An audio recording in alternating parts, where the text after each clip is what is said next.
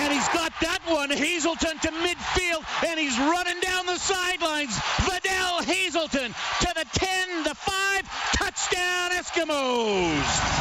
108 yards to the end zone, Vidal Hazelton. As Brendan Ulrich was talking about him, he runs right by him to the end zone.